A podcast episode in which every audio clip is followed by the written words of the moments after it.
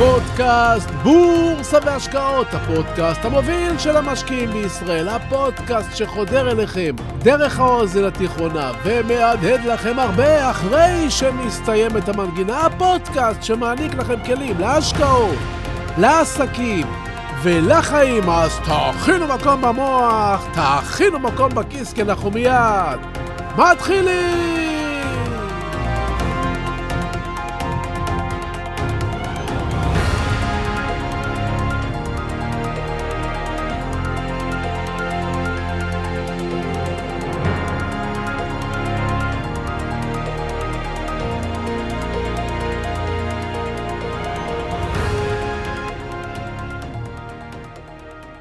בחודש מאי 2020 נסחרה מניית טסלה בשער של 50 דולר.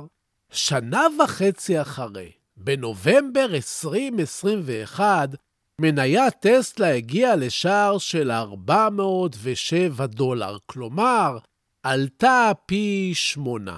בחודש אפריל 2023, המניה נסחרה כבר מתחת לשער של 200 דולר.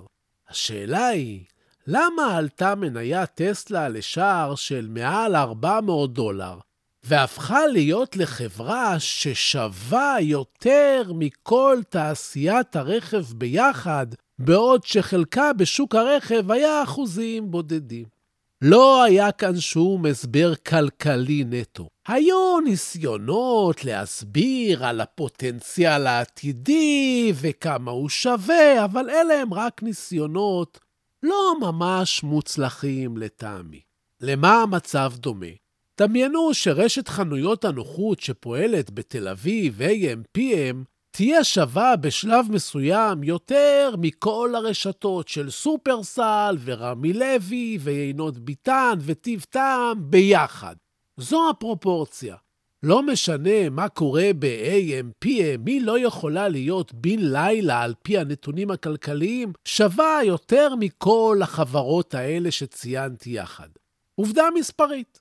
בספטמבר 2020 הביטקוין היה שווה 10,000 דולר. קצת יותר משנה לאחר מכן, בנובמבר 2021, היה שווה הביטקוין כבר מעל ל-67 אלף דולר. בינואר 2023 הוא היה שווה כבר 17 אלף דולר, ומאז הוא עולה. השאלה היא, מדוע הביטקוין עלה משער של 10,000 דולר לשער של 67 אלף דולר, מבלי שיקרה משהו משמעותי, כלכלי, שאפשר להסביר אותו. ולאחר מכן הוא ירד כמעט את כל מה שהוא עלה. הסברים כלכליים על איך עלה ומדוע עלה הביטקוין כמעט פי שבעה בפרק זמן, אין. אם אין הסבר כלכלי לתופעה ואין הסבר כלכלי, כנראה שיש הסבר אחר. כי עובדה היא שטסלה והביטקוין עלו פי כמה וכמה מעל השווי הכלכלי הטהור שלהם. לשתי הדוגמאות הללו אני יכול לצרף עוד עשרות ומאות דוגמאות של ניירות ערך שעלו בפרק זמן קצר בלי סיבה, פי חמישה, פי שמונה או פי עשרה, ולאחר מכן ירדו בחזרה. לאף אחת מהן לא הייתה סיבה כלכלית ברורה. אם הייתה סיבה כלכלית טהורה, המניה או נייר הערך לא היו עושים את כל הדרך חזרה בפרק זמן קצר, ששווה בערך לפרק הזמן שגרם להם לעלות. מי שמסתכל על התופעה הזו יכול למשוך בכתפיו ולומר, ככה זה. או לנסות לפרש אותה ולהעלות השערות, כמו כל מיני אנשים שמשערים השערות על מניית טסלה, שהיא אולי תגיע גם ל-8,000 דולר. בכל פעם שמשהו לא ברור למשקיעים, הם מספרים סיפורים על העתיד ועל הפוטנציאל. ומפרשים כל מיני נתונים בצורות עקומות, העיקר כדי להצדיק את העלייה. אבל לדוקטור ג'ון סקוט יש את הסיבה לכל המקרים הללו. למקרים שגורמים לכם לחשוב שקורה כאן הליך הגיוני כלכלי שאתם בסך הכל לא מבינים. ואם מישהו קונה טסלה ב-400 דולר, או ביטקוין ב-67 אלף דולר, סימן שהוא יודע משהו שאנחנו לא. אבל בעצם אולי יש משהו שהוא מרגיש בכלל ומפעיל אותו בלי לדעת. והסיבה שכל זה קורה תפתיע אתכם. ואם אתם סקרנים, אז חכו חכו, כי אנחנו מיד ממשיכים! שלום וברוכים הבאים לפודקאסט בורסה והשקעות, הפודקאסט המוביל של המשקיעים בישראל. והיום נדבר על הסיבה שחשבתם שטסלה ב-400 דולר זה בסדר, ומה בעצם מפעיל אותנו כשאנחנו בטוחים, כשאנחנו פועלים בצורה רציונלית. אז תהיו ממוקדים, תהיו קשובים, תכינו מקום במוח, תכינו מקום בכיס, כי אנחנו מיד ממשיכים!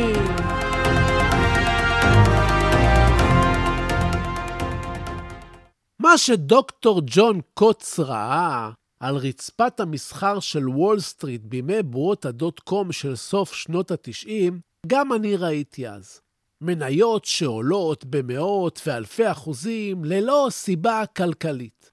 ככלכלן, התופעה הזו הטרידה אותו כל כך שהוא החליט לעזוב את עבודתו כסוחר ניירות ערך ולחזור אל עולם האקדמיה שממנו הוא בא כדי לגלות איך זה שהכלכלה לא באמת עובדת בוול סטריט? מעוז הכלכלה.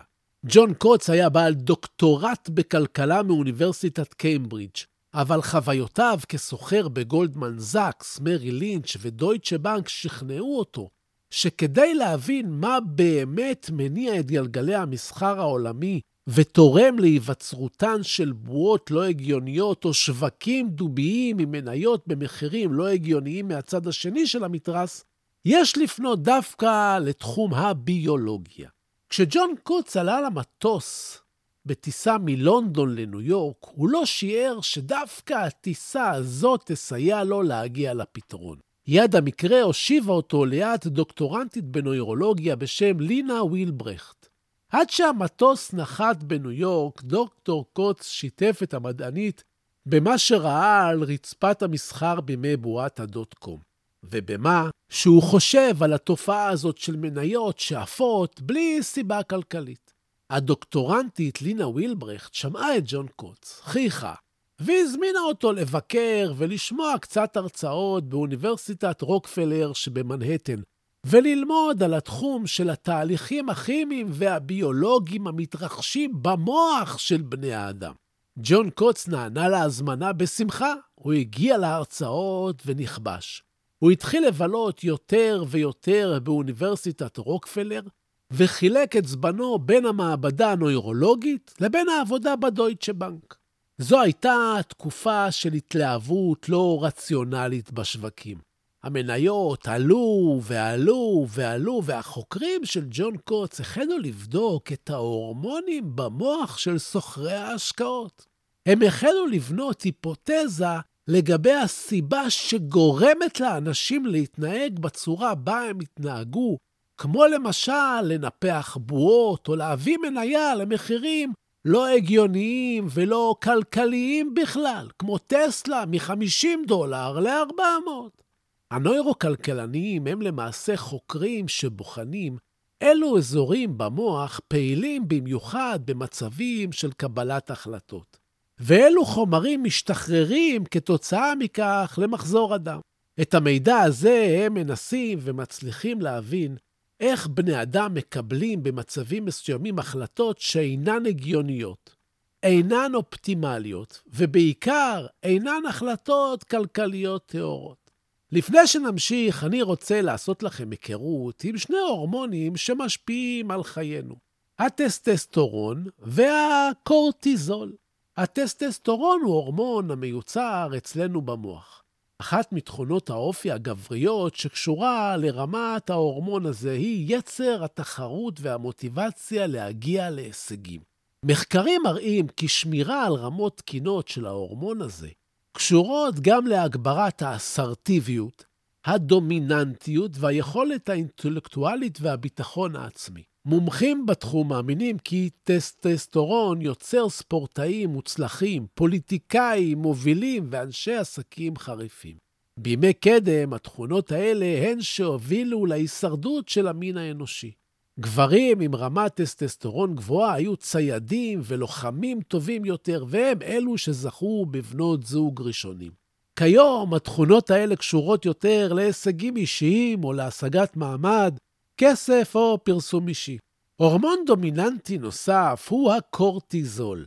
הקורטיזול מוכר כהורמון הדחק, היות שהוא משפיע על המטאבוליזם בגוף, מעודד עלייה ברמת הגלוקוז בדם, מסייע בפירוק הגליקון בכבד, מעלה את לחץ הדם ומפחית את תגובת מערכת החיסון.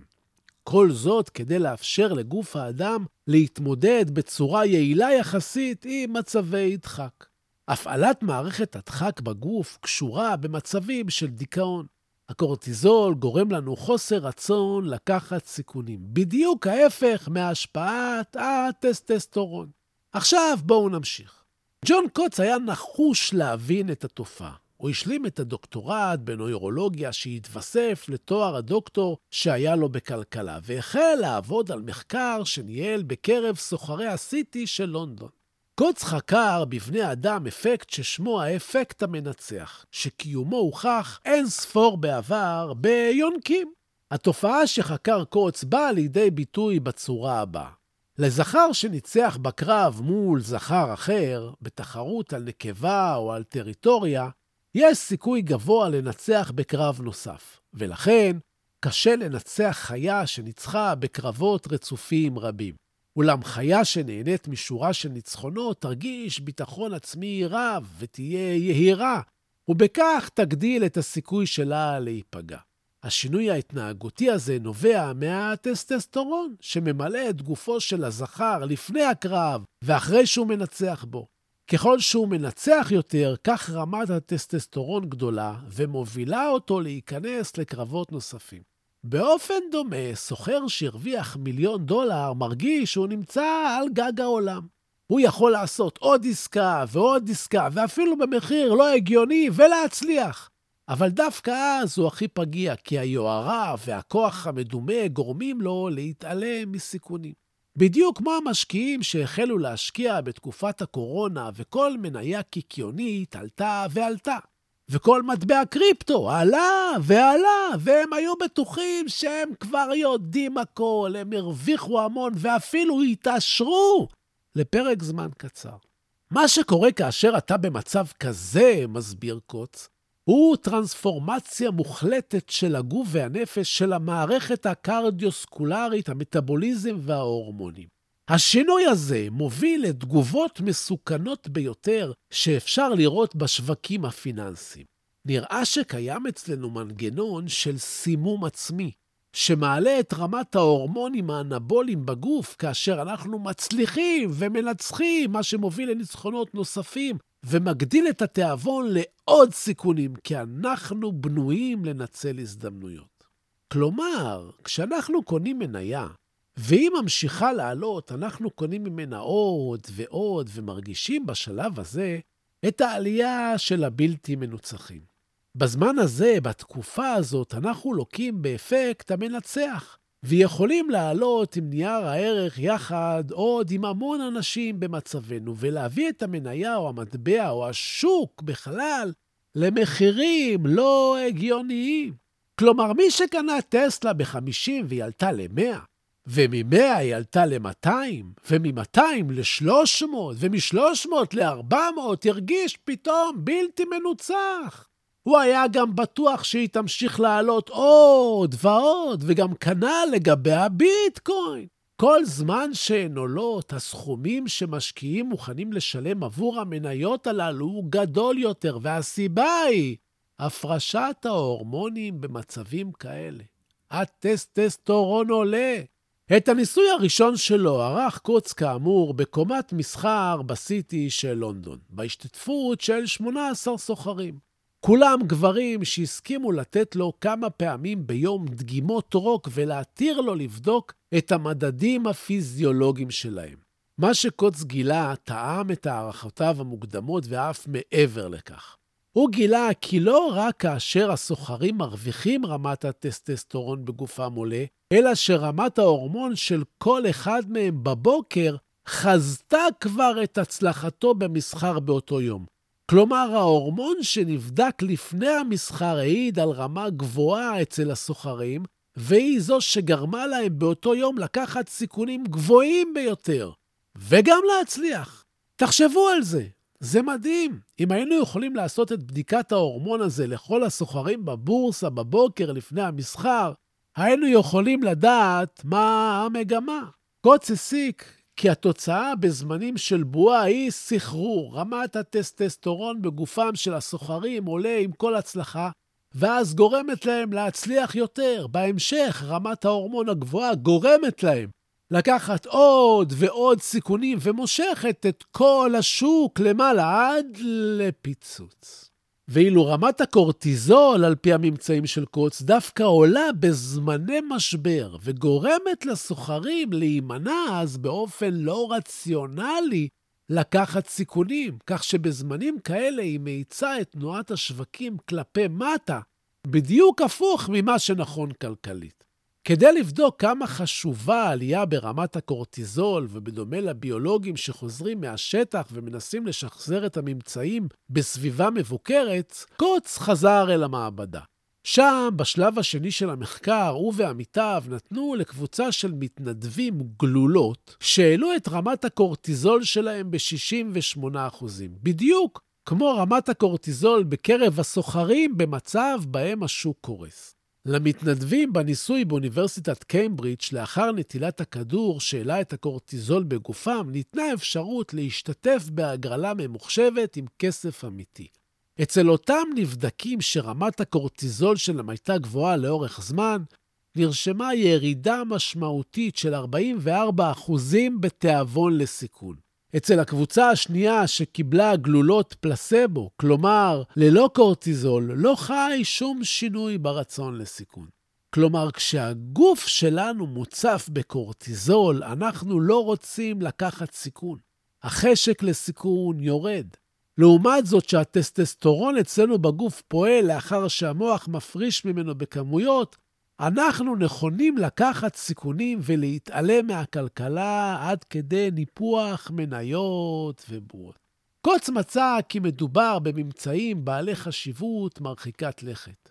המסקנה מהמחקר הייתה שאף שהסוחרים עצמם לא היו מודעים לכך, העדפות הסיכון שלהם נשתנו בהתאם להפרשת ההורמונים במוח. השינוי הזה, מדגיש קוץ, עומד בסתירה מוחלטת להנחות היסוד של הכלכלנים לגבי הגישה שלנו לסיכונים. כמעט כל מודל כלכלי שקיים, כולל אלה שבנקים מרכזיים בעולם משתמשים בהם כיום, אומר לנו שהעדפות הסיכון של בני האדם אינן משתנות.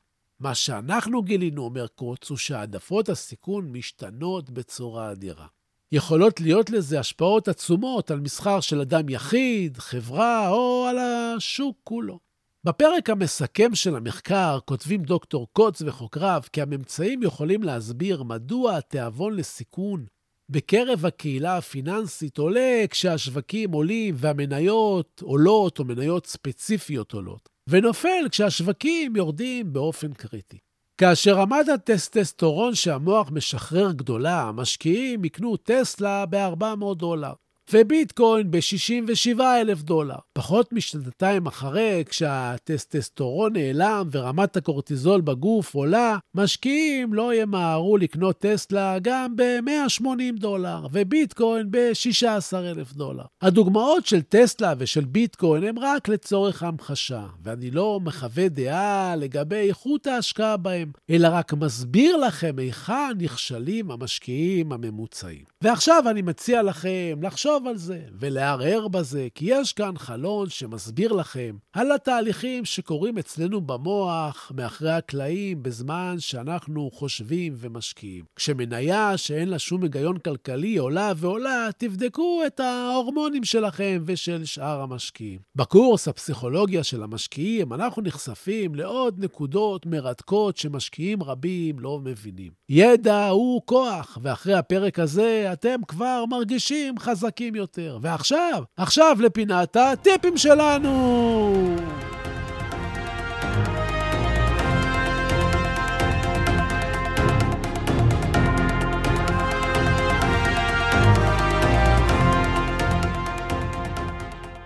היום בפינת הטיפים שלנו אני רוצה לחזור לקריאה שלכם. עליכם לקרוא ספרים. אני מפציר בכם כל הזמן ללמוד ולהתקדם ולהביא לעצמכם מידע חדש כדי שתוכלו להיחשף לעולמות חדשים ולאפשר למוח שלכם לבנות קשרים חדשים, כדי שתוכלו בכל יום ללכת לישון חכמים יותר משהייתם כשקמתם. לקראת סיום אני מזמין אתכם להצטרף לקהילה שלנו, שגרה באינסטגרם, סודות, כף תחתון בורסה, כי בכל יום עולים שם פוסטים מעניינים. אתם מוזמנים להצטרף לאחד הקורסים האיכותיים באתר סודות, לקורס בורסה למתחילים, לקורס הפסיכולוגיה של המשקיעים, לקורס גריעה גאונית ולקורס לחשוב כמו גאון, ולהיות חלק מקבוצה גדולה של משקיעים שהופכים להיות חכמים יותר בזכות הידע שהם נחשפים אליו. ובסיום, אני שב ומציין, כי אין במה שאני אומר המלצה מקצועית או ייעוץ מקצועי, את אלה תמיד כדאי לקבל מיועץ מוסמך עם רישיון. לי אין, אני רק משתף אתכם במה שאני חושב. המניות שאני לפעמים מדבר עליהן כאן, אתם צריכים לדעת. אני לפעמים קונה מהן, לפעמים מוכר מהן, ואני אף פעם לא מנסה לכוון אתכם לבצע פעולה כלשהי, אלא רק לגרום לכם לחשוב, לחשוב, לחשוב, ולקרוא, לקרוא, לקרוא. תודה. תודה על התגובות החמות, תודה על השיתופים. תמשיכו ותפיצו, וככה אנחנו גדלים ביחד. תודה להילה ברגמן, שעורכת, מאירה ומפיקה את הפודקאסט הזה. ועד הפגישה הבאה שלנו. אתם מוזמנים לשמור איתי על קשר, לשלוח לי מייל, לכתוב לי את דעתכם, כנסו לאתר לסודות.co.il, כנסו לצור קשר ותשלחו לי. סמנו שאהבתם את הפודקאסט, תשלחו לעוד מאזינים. כן, תעשו השתדלות, אני רוצה עוד מאזינים. תודה רבה שהאזנתם. אל תשכחו להירשם לקבל עדכונים באפליקציה שאתם מאזינים דרכה. ככה בכל פעם שעולה פרק חדש, תקבלו הודעה. תהיו טובים. תעזרו למישהו שצריך. תעשו משהו טוב לעצמכם. תלמדו משהו חדש, שיהיו לכם בשורות טובות. כל הישועות, בריאות, הלוואי שתתעשרו בהקדם. אני הייתי צביקה ברגמן, ואנחנו ניפגש בקרוב!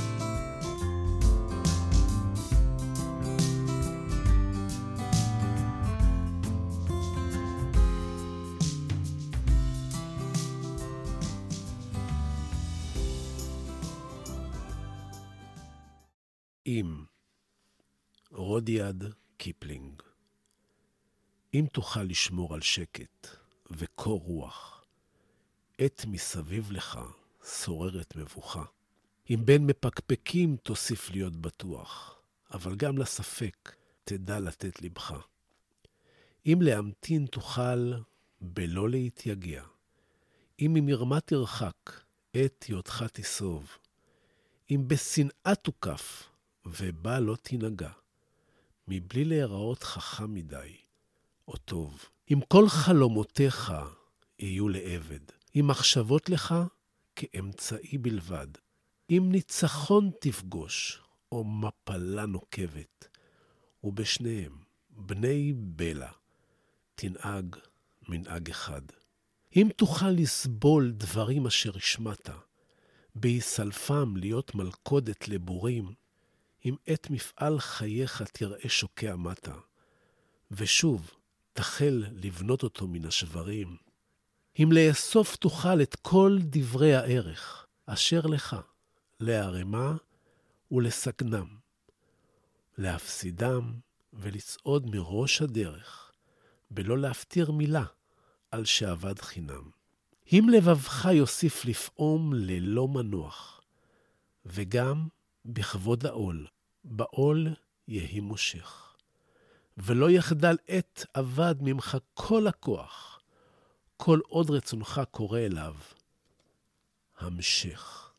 אם בין המונים תחזיק במידותיך, ובחצר מלכות תדע לנהוג פשטות. אם לא יאכלו לך אויביך או רעיך, אם כל אדם תוקיר כיאה וכיאות. אם למלא תוכל, כל דקה לא נסלחת, בשווי ריצה למרחק של שישים שניות. לך, לך תהיה הארץ וכל אשר עליה, ועוד יותר מזה, בני, תהיה אדם.